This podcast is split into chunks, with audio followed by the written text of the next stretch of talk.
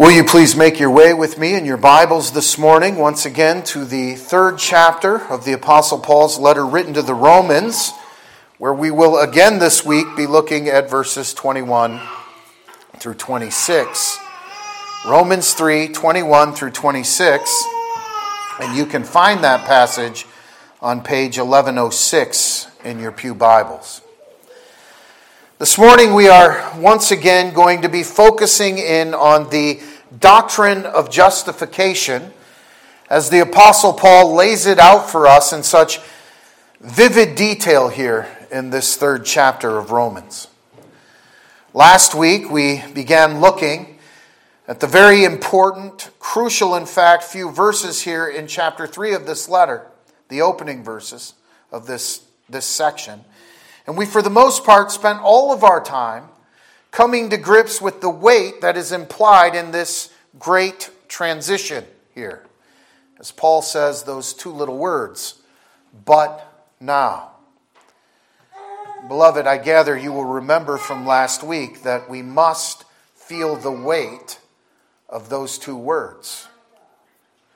We must consider what it is that Paul is here implying with them. And I won't revisit the opening two chapters of this letter entirely this morning. We've looked at them before together. But it is important for us to consider what Paul has been saying about what had been manifested before, if we are ever to see the glory of what he's saying is now made manifest. He sums it up for us in verse 20. Therefore, by the deeds of the law, no flesh will be justified in his, that is, in God's sight, for by the law is the knowledge of sin. The law has been manifested. And far from pointing to the adequacy of mankind to achieve a right standing with Almighty God, or even giving us a standard that we are to shoot for, it continually points to our absolute inadequacy and ever attaining to a righteousness that will satisfy a perfectly holy God and satisfy his wrath against our sin. We are born into, conceived in fact in sin, and we still break the law of God continually in this life. The law, contrary to what so many believe today, does not urge us to get back up and brush ourselves off and to just try a little harder. It does not tell us to dig deeper, to man up and just get after it. The law condemns us. And it always condemns us continually. It always points us towards our unrighteousness and our judgment, our condemnation as those who break the holy law of God. That's been Paul's message here. We, apart from the grace of Almighty God in the gospel, we are condemned, beloved, because we are sinners. And God is perfectly holy. His judgment is perfectly just. And he will not stand, he will not tolerate sin. So we have a serious problem. And it's the solution to that problem that has the Apostle Paul so eager here to tell these Romans, indeed, to tell the whole world. The good news that in the gospel, the righteousness of God has been revealed. The righteousness that we cannot attain to through our own efforts the righteousness that alone satisfies God's justified wrath, the righteousness that meets all of the just demands of God's holy law. And if we have truly come to grips with the extent of the bad news, then this is the greatest news ever uttered in a fallen world. Not only for all of mankind, but even for us as individuals as well. And that's why we had to sort of pause last week and we had to just stop and consider the sheer weight of what Paul is saying here in this 21st verse. on the heels of hearing the indictment brought against us by Almighty God, on the heels of knowing for a fact that you and I have no defense to even offer, that we are guilty and we know it, that our mouths have been closed, we know we are justly condemned by the law and that we bear the responsibility for breaking it. And Paul says, Yes, you do. All of that is true. But now, but now, the gospel of Jesus Christ. But now, God's righteousness has been clearly revealed. But now, you are justified, though a sinner Though dead in trespass and sin, you are justified by faith alone in Jesus Christ alone because of the amazing grace of Almighty God alone. Beloved, I know I say that all the time, but it really ought to stir something within you. This message ought to fan into flame that wonderful gift of faith through which Almighty God, in His unbelievable mercy, in a wonderful, glorious, gracious act, has opened your blind eyes to the brilliant glory of Jesus Christ. It ought to ignite something within us. Do you hear the Apostle Paul this morning? Listen to what he's saying. God's law is perfect and it condemns us. And it must be answered for. It must be satisfied. You cannot now, nor will you ever keep it. Not even if you live thousands of years, could you ever, through your perseverance, through your experience, through your gritting your teeth, buckling up, and learning from all of your mistakes, you would not ever get it right. In fact, the very fact that we do not live thousands of years is just further proof that we never get it right. The wages of sin is death. And beloved, we all die. We begin the process of dying with that very first breath. All of life under the sun, in one sense, is the act of dying. We are sinners, and sinners die. If you see what your sin has done, if you know it to be the truth, then this but now here allows you to gasp in exasperated relief. Truly, it does more than that. If you understand your predicament, and if you hear what the Apostle Paul is saying to you here about the righteousness of God being manifested in the person and work of Jesus Christ, about it being embraced by faith, faith that He alone freely gives, then ask yourself this morning what effect should that kind of news have on your life right now, this morning? This gospel that Paul is so vividly laying out for us here in this letter to the Romans really is fuel for the Christian life. This is what causes that eternal gratitude for our salvation to become manifested in the way that we live. This is what causes it. This message is our source for lives that truly are sacrifices of praise.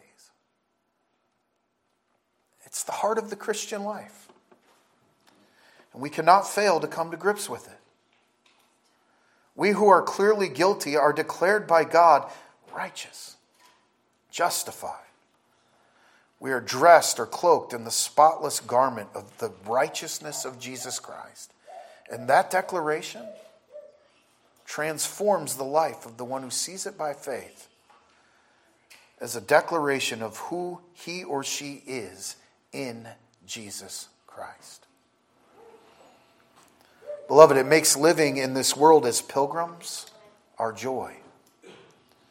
It makes being together on a morning such as this one, in the house of God with the people of God, for the purpose of praising God, being fed by His Word, having faith within us, nourished and strengthened, it should make it our highest delight, our greatest joy.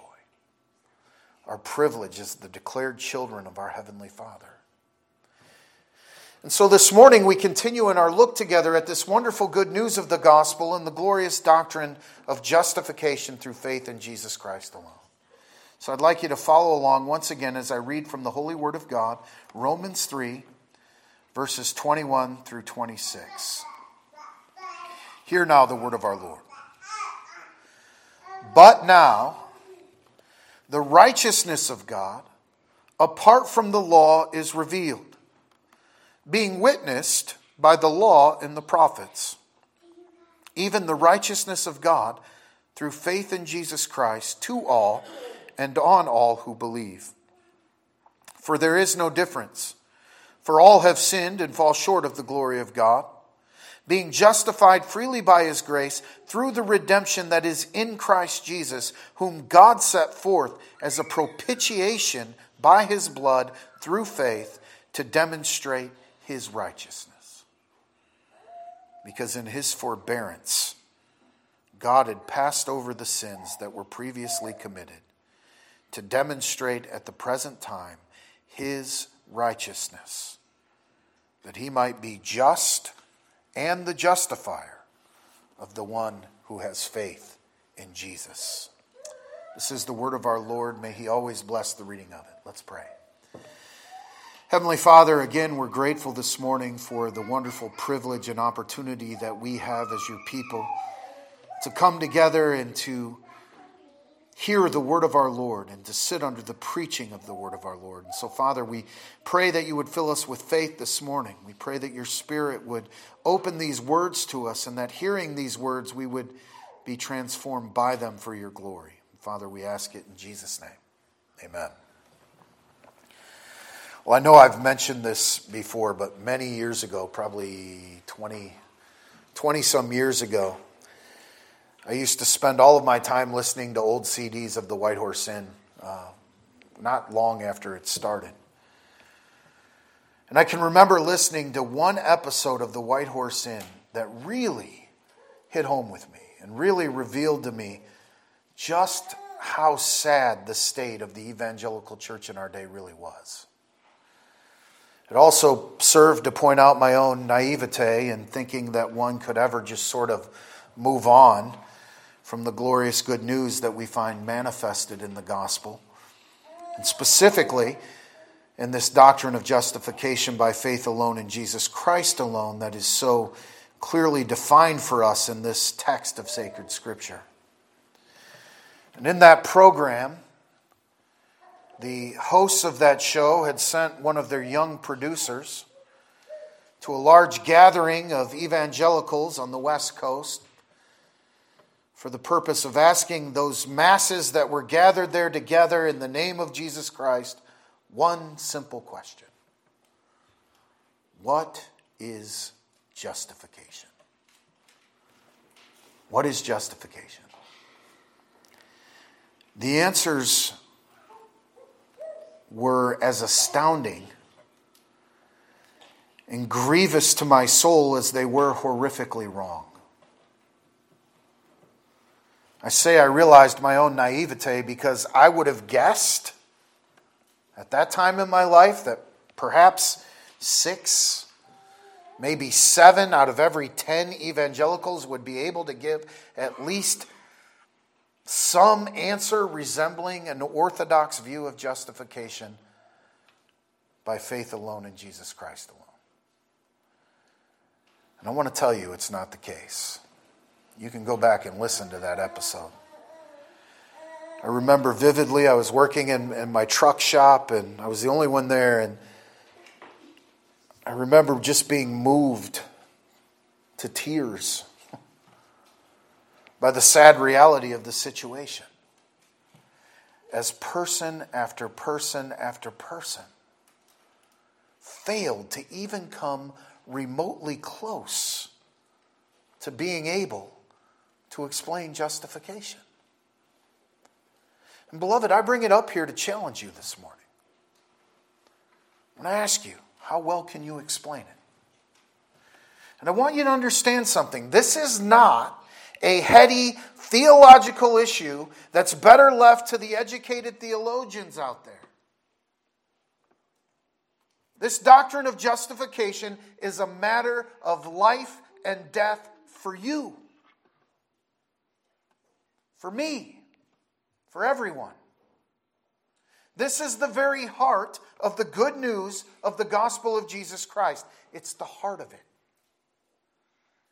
This doctrine is central to actually to the actual living out of what we would call the Christian life. This doctrine is central in living in eternal gratitude to Almighty God. It's not something you can just sort of hear and then move on to bigger and better things. There are no bigger or better things. Nothing comes close to this. So we must come to grips with it. And I mentioned last week that this really was the issue that was at the very center of the Protestant Reformation in the 16th century. This is the doctrine that Martin Luther said was the very article upon which the Church of Jesus Christ either stands or falls. John Calvin said that the doctrine of justification is the hinge by which everything else J.I. Packer, writing closer to our own day, has described it as the atlas that carries the whole of the Christian faith upon its shoulders. It is essential to what we are as Christians. And we must come to grips with it. We must understand it. We must embrace it if we are ever to see, by the grace of God, the amazing nature of the salvation that has been given to us in the person and work of Jesus Christ. we must never move on from this to bigger and better things. There is nothing bigger, there is nothing better than this to the one who has been given eyes to see it for what it truly is. And the Apostle Paul is pleading with you here to hear him. Every word in this text is dripping with deep and gloriously rich meaning and has so much application for us in all of life. So we must clear our minds, we must clear our heads of all the distractions that are before us in the world today, even this morning, and we must look and hear at what Paul is saying. Because of all the error that is so rampant in the church in our day, even as it was in Paul's day, we must be very clear about what Paul is not saying about justification from the very outset of our discussion of, the, of justification. I want to be clear. Paul is not saying that justification is merely an act of divine pardon. The further you go into this epistle, it becomes more and more clear. But many today have this idea of justification as being merely about divine pardon. There's forgiveness in it, to be sure, but there's much more than just that. We tend to think of pardon as an act of forgiveness. You know, in, in our country, when a, a president at the end of his term he extends a pardon, this is exactly what he's doing. He's saying, Look, you did this, you were tried and you were found guilty, but now I forgive you of your wrongdoing. I brush it under the rug, I declare you have paid enough, and so I set you free from your conviction. You understand, it's not a declaration of innocence, it's merely the forgiving of a wrongdoing. And that is not what God is doing when he declares us justified. He does not throw out our conviction. He does not decide to brush our guilt under the rug. He does not merely say, You are forgiven, now get out there and do better next time. No, in justification, as Paul describes it to us here and elsewhere, he's showing us that God declares us just though we are sinners. He removes our guilt, he places it on another, and he takes the righteousness of the other and he gives it to us. We are righteous in the Lord Jesus Christ. God has not just looked out upon humanity and taken some small chunk of our sinfulness and then placed it upon Jesus Christ at the cross and called that sufficient. You understand, He's removed all of our sin past, present, and future. He's placed all of our sin, all of our guilt, all of our condemnation upon the Lord Jesus Christ at the cross, and He's given to us His perfect righteousness so that we stand before Him cloaked in the perfection of Jesus Christ. I mentioned last week that that is exactly what the Heidelberg Catechism makes so clear in question and answer 60. Not only that our sins have been entirely removed upon us and placed upon Jesus Christ as if we never had sin, but he's also granted and imputed to me the perfect satisfaction, righteousness, and holiness of Christ, as if I had never committed nor had any sins and had myself accomplished all of the obedience which Christ has fulfilled for me, if only I accept such benefit with a believing heart. So, justification is not just a declaration that our guilt has been acknowledged and sort of moved on from, but it is a declaration that it has been entirely removed. And it's been replaced with the innocence of Christ though it is freely given by the grace of God, it was certainly costly. God, who gave his only begotten Son for it, to be our propitiation for sin. It cost him his life, his life, which was given for that very purpose. Justification involves forgiveness. But the justice of God demanded far more than just looking the other way and saying, Okay, I forgive you now. There was a price paid for our redemption, and it was a price of inestimable value. We're going to see that more and more as we go on, but we must be clear from the outset. And as we move on in verse 21, I think there are questions that we must answer. For example, what does Paul mean when he says, apart from the law? Paul says, But now the righteousness of God apart from the law is revealed. Is the law done away with? Has God brought forth another way apart from the law to save us? Understand that second question is born out of the wrong idea that God had given us a way of salvation through the law and that we failed to do it. So he came up with another way, another way apart from the law. That's not at all what Paul is saying here. In fact, the next few words of verse 21 seem to obliterate that idea when Paul says, being witnessed by the law and the prophets. He's clearly saying that the way has always been about this way that is now being made manifest, that is now being revealed. Before it was manifested in types and shadows, but now it has become manifested clearly in the person and the work of the Lord Jesus Christ. So, why does he say apart from the law? Well, we must remember what Paul has been doing here. He's made it very clear what the law was for. And it was not for showing us merely how to be righteous. No, it was the opposite of that. It was given to show us just how unrighteous we truly are. Do you understand? Paul had made it clear, especially to the Jewish people who thought that they were okay because they knew the law, that even they did not keep the law. The Gentiles did not keep the law. The Jewish people did not keep it either. The whole point is that it was never given to justify man to reconcile sinful man to a holy God. By the deeds of the law, no flesh will be justified. The law was given to bring us to the knowledge of sin. It shows us our predicament.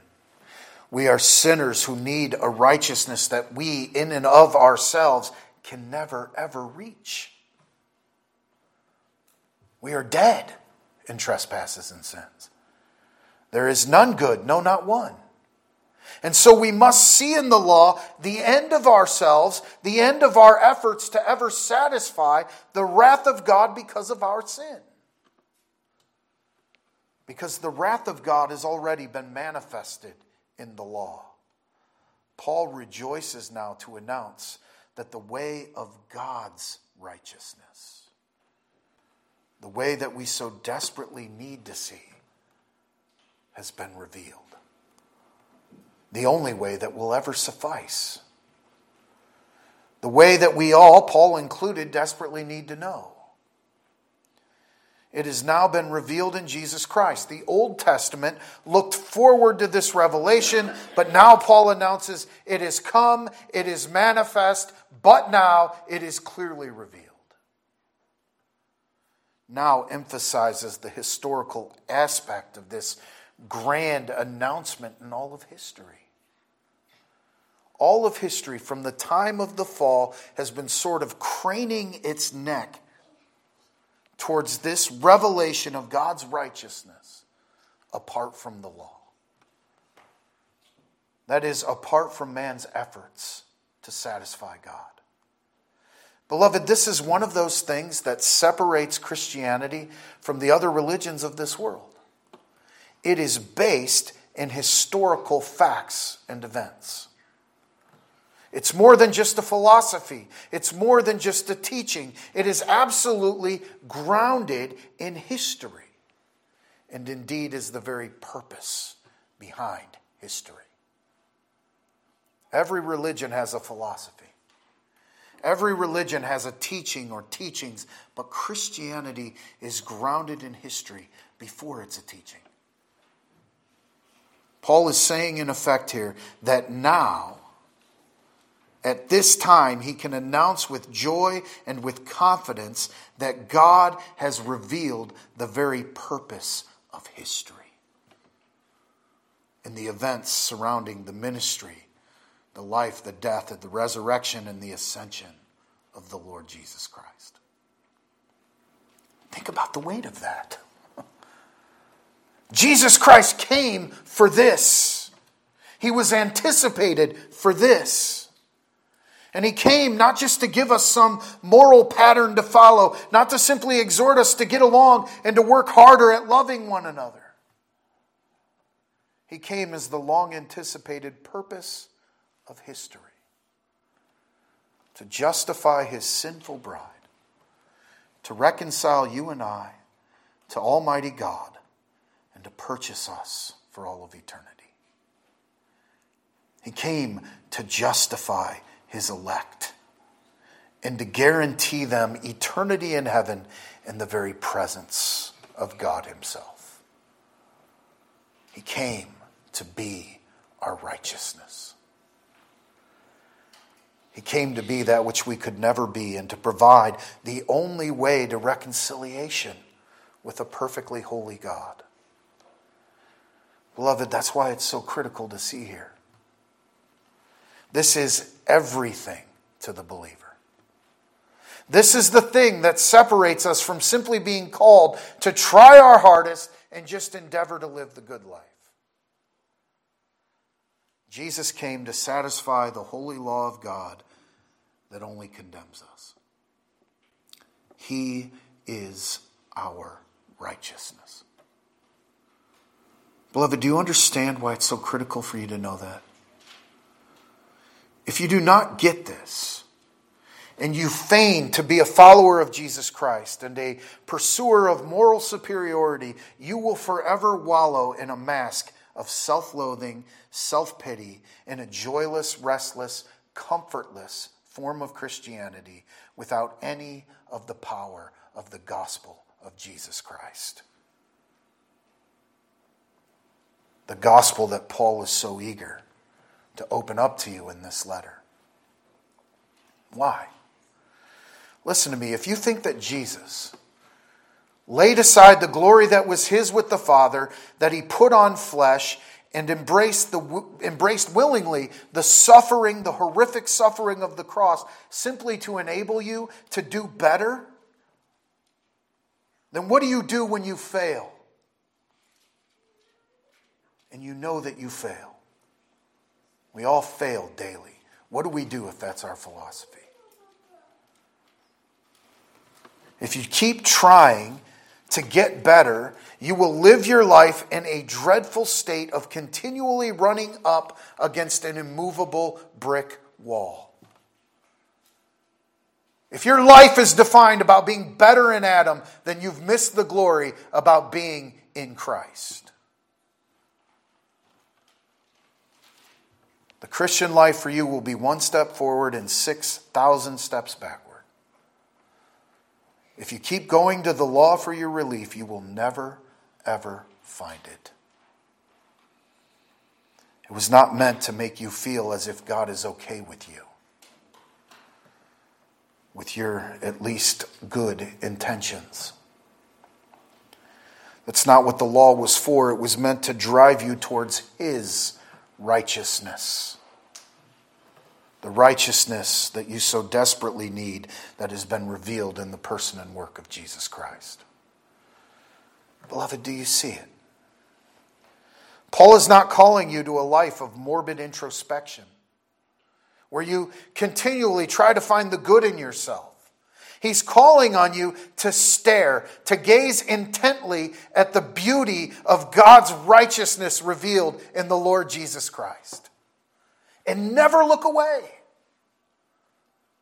Reformation 21, the Alliance of Confessing Evangelicals website, several years ago, had an article about this very thing in C.S. Lewis's The Lion, the Witch, and the Wardrobe. I, I, I know I quote it all the time. It's one of my favorite books or series of books from my childhood. But if you've read those books, then you know, especially in that one, The Lion, the Witch, and the Wardrobe, you know the change that came over the little boy Edmund when he had been saved by the lion Aslan. And it was not that Edmund's self interest now became more focused on doing better things than he was doing before. That's how evangelicalism tends to think. That's what we do in Christ. Self interest just becomes a little more focused on good things than bad things.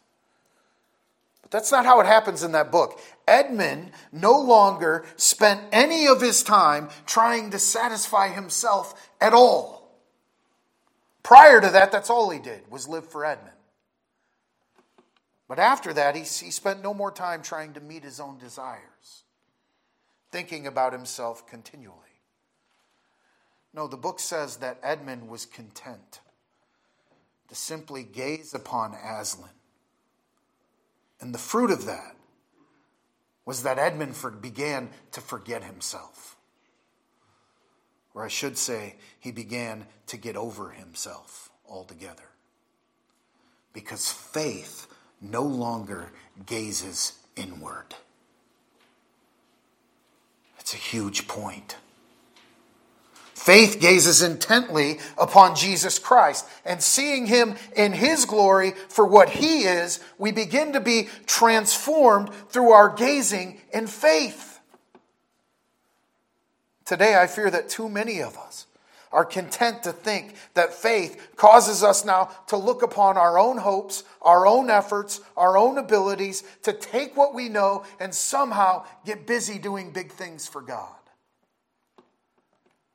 We tend in this introspective, humanistic age to think that it is faith that allows for us to be all that we can be for the glory of God.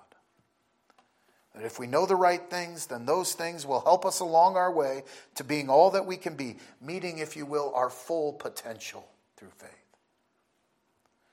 That faith will make us the ones who are serious about the things of God. That faith is our tool, our weapon to go out into this world and leave our mark. We just need a little more faith. But Paul does not speak of faith that way here. To be sure, what he says is that we, what we need to see is the righteousness of God revealed apart from the law. That's what we need to see. And the only way that we can see that righteousness is by faith faith that God alone gives. What really is faith? Well, again, the Catechism speaks very clearly to that question in question and answer 21, one we're probably all familiar with. What is true faith?